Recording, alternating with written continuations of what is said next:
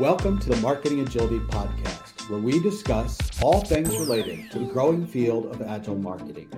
This podcast is co produced by Frank Days and the Agile Marketing Alliance so that we can learn, share, and grow together. I'm Jim Ewel. Melissa Reeve and I will be your hosts for today's episode. We have the pleasure of speaking with Laura Perrott, Global Director of Brand and Digital Marketing at Colt Technology Services. Laura got her start at Telecom New Zealand and then moved to the UK, where she joined Colt Technology Services. In her 13 years at Colt, she led a rebrand, launched a performance marketing approach, brought in growth marketing methodology, and designed an integrated global marketing campaign function. She's equally passionate about analytics, process, and con- content management. She is also dedicated to inclusion and diversity with a focus on promoting women in technology. Laura, welcome to the podcast. Thank you. Very happy to be here. Laura, one of the things that interested me about your bio was that you brought growth marketing methodology to your team at Colt. Of course, at the Agile Marketing Alliance, we're about agile marketing. How do you see growth marketing and agile marketing? Are they the same? Are they related? Are they different? How do you think about those two things? I think there's a lot of crossover between the two, um, and growth marketing, as we experience it at Colt, really follows a lot of the agile marketing methodology. You know, we're looking at agile and lean principles, um, very much an iterative approach, and always with that continuous feedback. When we talk about growth marketing, we're specifically referring to really a partner that we work with, Growth Method. So we've been working with them for a couple of years now, and we use their experimentation methodology. So we look at having a hypothesis. We do six week experiments experiment cycles. We then fail or pass those and change or scale those experiments. And they also provide a platform that they've created to help make sure that there's a repeatable process. So, Laura, you know, one part of uh, hypothesis building and experimentation is being willing to fail. And you wrote an article on LinkedIn called I Need You to Fail More. Can you explain what you meant by that provocative headline and why you wrote the article? Something that I came up against when implementing growth method at Colt is that fear is really the enemy of innovation. At the beginning, um, when I first started looking after digital marketing in particular, we were sort of looking at these six month waterfall type projects. And you'll know this that you kind of get to the end of these projects or even to the end of the year, and it's not always clear if things really worked or even which specific elements of those projects had the most impact.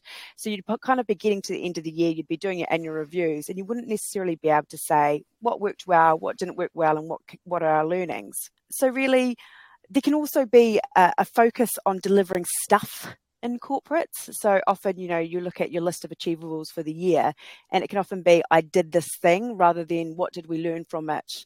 So, really, when we brought in this, uh, you know, focus on growth methodology, you really had to we really had to change how people felt about trying things and it's actually quite a cultural shift because if you're used to this waterfall if during that waterfall anything doesn't work properly, it, it breaks the project, it delays it. Whereas with growth methodology and that experimentation framework, you're allowed to fail and actually you learn from failure. Um, and you've got to really try to encourage people to fail and fail fast because then they can take that learning, they can go back and they can iterate on that on that project. So really, it fundamentally changes your team's culture, as I mean, as I mentioned, and it, it means that people can be a lot more open to kind of giving things a go. Yeah, I really love what you said. You know, you're you're reframing failure as learning, so we're just learning. And then you you hit upon two things that I'm I'm very passionate about. One is this notion that as marketers, we run these A/B split tests. Uh, oftentimes they're A/B split tests, and then we get the results and we kind of shrug our shoulders and we're like, eh, because a lot of times they're very very close in nature. And if you don't structure those experiments in advance, and really outline your hypotheses, how do you really know if you've succeeded or failed? So I, I really loved what you were saying about that. And uh, I think the second thing that I heard in your response was this notion of marketers liking to check the box, right? So, so what I'm hearing you say is by failing more, we not only are learning about what's going on rather than just shrugging our shoulders at the end, I, I love it as well. And I particularly like, Laura, that you talked about the cultural and the mental shift that uh, marketers need to make as they think about uh, this approach of experimentation and learning and being willing to fail and, and thinking outside the box, you know, not trying to do simple experiments that won't change anything, but really trying to do ones that uh, could potentially make a huge difference. Uh, and if they work, and they might fail, but if they work, they can make a huge difference. So let me ask you another question. In addition to getting your people to be willing to fail more, what are some of the other challenges that you encountered in implementing growth marketing growth method at Colt? I would say definitely the first one is sort of getting buy-in from management. And I'm lucky that I have an amazing management team. My manager, Mizu, has been very you know, um, supportive of this process. But I do think it does take a little bit of time for people to understand it. So particularly if you're in front of them and you're talking about, hey, you had a great result this month, we had 10 failures, it's fantastic. You know, that can take a little bit of, that can take a little bit of getting used to for people. So I think you really have to get that a little bit of education early on about how you're doing things, why you're doing them. Um, and I think having that database um, of information, and particularly I mentioned we have this experiment methodology, and so we this rich database of learnings that we've made, being able to show how, you know, that was a failure, but here's the learning that we got off it. And then in the future, when we do a, related experiment, that might be successful, it's because we made these failures in the past. So there's definitely a piece of education there and, and helping people to understand how you do things and why you do things. And then always tracking it back to the data. And, you know, I've, as mentioned, been working in marketing for a long time and people get accused of being fluffy or you know there's all these ideas about playing with colored pencils etc and i think it's really important for us to be able to go into meetings and be data driven and be able to show the results and show the impact and I would say with what we've been doing with growth methodology, really the results speak for themselves. We've, we've, we've seen year on year improvements across all our metrics and up to 500% improvement in some of them as well. I think the other thing too around encountering challenges, I think, is really about influence can be really interesting and I think other marketers will understand this that sometimes the things that you think aren't important, so it might be changing some visuals on your homepage, will somehow get the biggest impact. Where something that you've spent months working really hard on in the background that fundamentally changes how you do, you know, experiments or how you do automation gets no buy in at all. So I think it's also about understanding how sometimes you have to do some activities because they're going to have an influence and they're going to have an impact and also balancing that with the stuff that you know is in the background and might not be as, as impressive mm-hmm. but are actually the ones that are really going to make those changes. So balancing that as well in terms of your influence. And and then the last thing i would say really is about helping sales teams on that digital journey. I do think it's part of the responsibility of marketing to to help sales teams on that journey as well help them understand the data points and signals and understand how digital or marketing in general can be of benefit to them and that it's a you know i don't even say it's a handshake it's an arm around the shoulder um, and that's the relationship that you should have between sales and marketing as well you know that's really great to hear because so often marketing and sales are at odds right uh, mm. you know the classic is that sales says those leads you sent me are terrible and marketing says well you didn't follow up on them you know or something like that right i mean there's yeah. thing so you've been able to create a, a, a really good relationship uh, with with your sales team and yeah just tell me a little bit more about that i, I really want to hear about that honestly, it's incredibly strong, the relationship that we have. Um, and there's a couple of different elements to it. So, one thing that I will say about agile marketing and, and growth marketing is that collaboration is built into it, right? You, you need right. to be engaging with other teams. You need to be getting different opinions and different ways of doing things. So the more people are part of the process, the more buy-in they have to see it succeed. So I think particularly with with sales and marketing at Colt is that we bring sales into the process as early on as we can. I also would say that everything that we do has a sales element. So if we're doing let's say campaigns or if we're doing events etc, we always have sales packs, we have sales training, we have sales education. Um, but then also, you know, I would say that we got to a point with our marketing experiments that we we have a 30% conversion rate on what we hand over. So they trust us right? They trust us that we're giving them good stuff. So we've we've built a lot of trust over the years as well. That's really great to hear. And um, I, I really feel like and hope it's the future of marketing and sales and the, the finger the finger pointing stops and, and we become just more responsive to each other yeah, I also, um, particularly as we've seen digital marketing change over the years, right, is that it's no longer linear sales cycle. Um, and, and they appreciate that and they understand that now. And I think more than ever, they're seeing the value in what marketing can bring to the table that you're not looking, and particularly a company like mine has big deals, right? So you're looking at a two year sales cycle sometimes. They want your help. They want you to help nurture. They want you to help engage with those customers. They want to see how they're tracking. Are they engaging with experiments? Are they engaging with campaigns, etc.? And all of those data points are super useful to them and, and they really help to build build up that profile and that customer intimacy as well. So as you're experimenting and as you're you're you know building these long-term campaigns and relationships with sales and the customers, how do you avoid getting caught up in just tweaking little things? How do you make sure that you're achieving your your strategic goals? It's a great question. And I think it's an ongoing balancing act, to be completely honest. So at the moment, we kind of split things out. Some things are still project based. And as mentioned, we, we try and be more agile with that.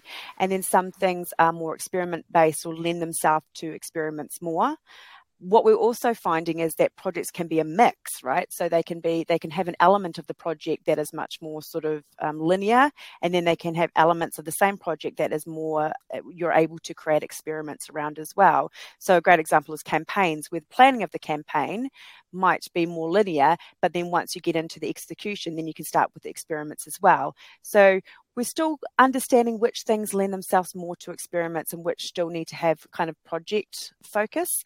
But I would say, you know, things like always on, we've found is a great way to have an experiment funnel. So creating specific types of activity, as mentioned, like always on digital marketing activity, we know that that's going to be really rich for experiments.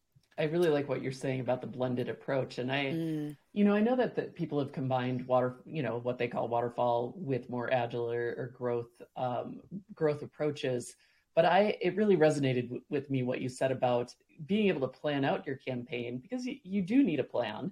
Yeah. That's part of the, the agile marketing principles, but you, you also need a plan that bends and changes with yes. your learnings. So it's a, it's a great point. Laura, you've been doing this for some time what would you say to someone who's just getting started?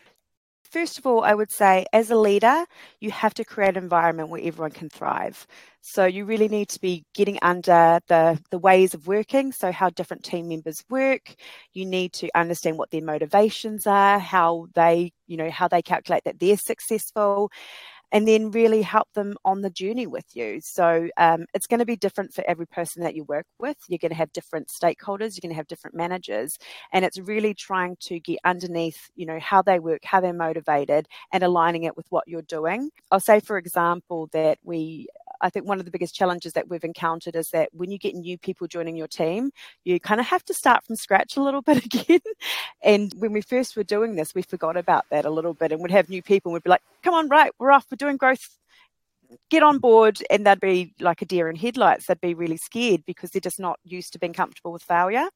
So i think there's a really big thing that you have to do about making sure that all the people who are involved in this are, are on the journey with you. They understand it and they're comfortable with it the second thing, as I mentioned before, is be, be prepared to fail and get comfortable with it. Sit in that failure, wallow in it, you know, really, really get comfortable with it and understand that it's learning and understand, you know, that it's something that you need to do to be able to be successful. I would say get stuck in. You kind of have to just start the process in a lot of ways. As mentioned, we work with the growth method. Um, it's a company and they have a tool, and that's really, really helped because it's provided that structure for us. And I guess that would be another you know something i would tell people would be to get some expert advice this is a great podcast. You're, you're going to get learnings, get out there, get as much information as you can as well to kind of look at different ways of doing things. But also, and this is kind of a, an interesting one for a um, for an agile approach is that you need to be disciplined. You know, you need to stick with it. You kind of can't just do it for a year and, and say, well, I gave it a go. I'm not seeing what I wanted to. You you kind of have to stick with it for, for multiple years and, and really get it working and get it functioning well. Yeah, I mean, Laura, I'm a gardener, and uh, you know, as much as I would love to have tomatoes in January, it takes some time for those tomatoes yeah. to grow and to uh, to mature. So you, you do have to to nurture things and water things to to see the to reap the rewards. Exactly. So you you shared a lot of lessons there. You know, get disciplined with the approach and make sure you remember to onboard people. If you were to do this again, what are some of the things that you do differently, maybe in a different company, or if you were to do it again uh, with a different team? I'm not sure that I would do things considerably different. I, I, do think, and you know, this is part of that growth or agile way of thinking is everything's a learning, right? So if I was going to do it again, I would be learning in a different way. So I think everything that we did that maybe didn't work as well from the get go was a learning and, and helped us iterate and improve some things I think around our metrics, our, our early metrics, we looked at things like form fills and, you know, things like web visits and things like that. Now I would look at those as not being as effective metrics. I think kind of getting understanding about what metrics are good ones is, is something to do early on. I think I probably would do that slightly differently. But other than that, I do truly believe that it's all been a positive learning experience. One of your passions, it seems, from, what I, I've read about you, is women in technology. And in marketing in general, in both the US and the UK, women make up about 60% of marketers. But when you look at CMOs, the ratio is almost exactly the opposite. Only about 40% of CMOs are women. What kinds of things do we need to be doing to encourage more women in marketing leadership positions? Women's progression is such an important topic. I mean, we know that companies with female CEOs are more profitable and perform better. But unfortunately, as you mentioned, there is that broken rung issue that the women aren't going into leadership positions. Even looking at women entering the workforce, looking at something like digital marketing is only about a third women. Only about 26% of those in the tech workforce are women. And, you know, looking at recent studies, it, it it's not super positive. A recent PwC study showed that only 3% of women say a career in technology is their first choice, and half of young women who go into tech leave their positions by age 35. So it's it's not. you got me depressed. I don't know. I that know. feels bad. Give me some good news. so there there are things that um, I mean there are things that we can do, right? So one is around mentoring and sponsorship. So particularly for younger women, having those, uh, giving those opportunities that they can get into mentoring and sponsorship. Sponsorship, in particular, if you find, you know, women who are incredibly successful, they'll often tell you that they had a sponsor along the way. So if you are a young woman wanting to succeed, or if you're a woman as well who's wanting to pull up younger women is helping them to find some of those mentoring and sponsorship opportunities that's super important allyship is obviously hugely important it, it's of everyone's benefit when women succeed. It, it, as mentioned, it's it's positive for the companies and it's positive for diversity. It's it's just generally a good thing to be happening. So allyship's super important. Role modeling. One of the reasons I agreed to do this podcast um, was that I think it's really important for young women to see women who are successful in technology and in technology or STEM roles. We kind of think it's maybe part and parcel when we're doing it. But I do talk to young women and they actually don't really see it. And, and there's a saying, you can't be what you can't see. So it's really important for women to kind of stand up, be heard, make sure that they're, you know, speaking out and, and joining podcasts and, and being able to tell their story as well. And then finally, I think really around policies and best practice. There is policies uh, about women's life stages, um, things like menopause or fertility, looking at companies' policies. So if you're in a company, you know, have you got got fair and transparent policies that help women at every life stage? You know, what are those mm-hmm. development opportunities that they have? There's a whole bunch of things that people can be doing to to look out for other women. Yeah, thanks for sharing all that. I, I really appreciate and, and feel a lot of what you said And the thing that strikes me is it's it's not a one-dimensional issue. No. Right. It, we've got to do all of these things. Being a role model, we've got to help mentor and support people. We've got to support people through life stages. And as, especially that last one, I was thinking to myself, well, if if the roles were reversed and we had a, a long legacy of, of women, you know, leading companies and men were in the position, I wonder if the companies would have just automatically have had childcare and automatically had oh yeah yeah. other things in place. I mean it's just yeah there'd of, be childcare in the office. I mean there, there would, be, be a whole floor. So we really appreciated your sharing your story today and it's been a pleasure to to meet you and chat with you. So i know one of the questions we get is people are like i i loved what laura had to say. I want to talk to her. I want to connect with her. For those who want to reach out to you uh, how can they do that? Sure, LinkedIn, obviously the easiest one to do. So just look up Laura Perrott, um, double R, double T, and I should be the first person that pops up. Great. Thanks so much for being with us here with us today and uh, sharing your stories with us. It was great to be here. Thank you so much. Well, thanks for listening to our show today. Check out the show notes for this episode at agilemarketingblog.com or at the Agile Marketing Alliance.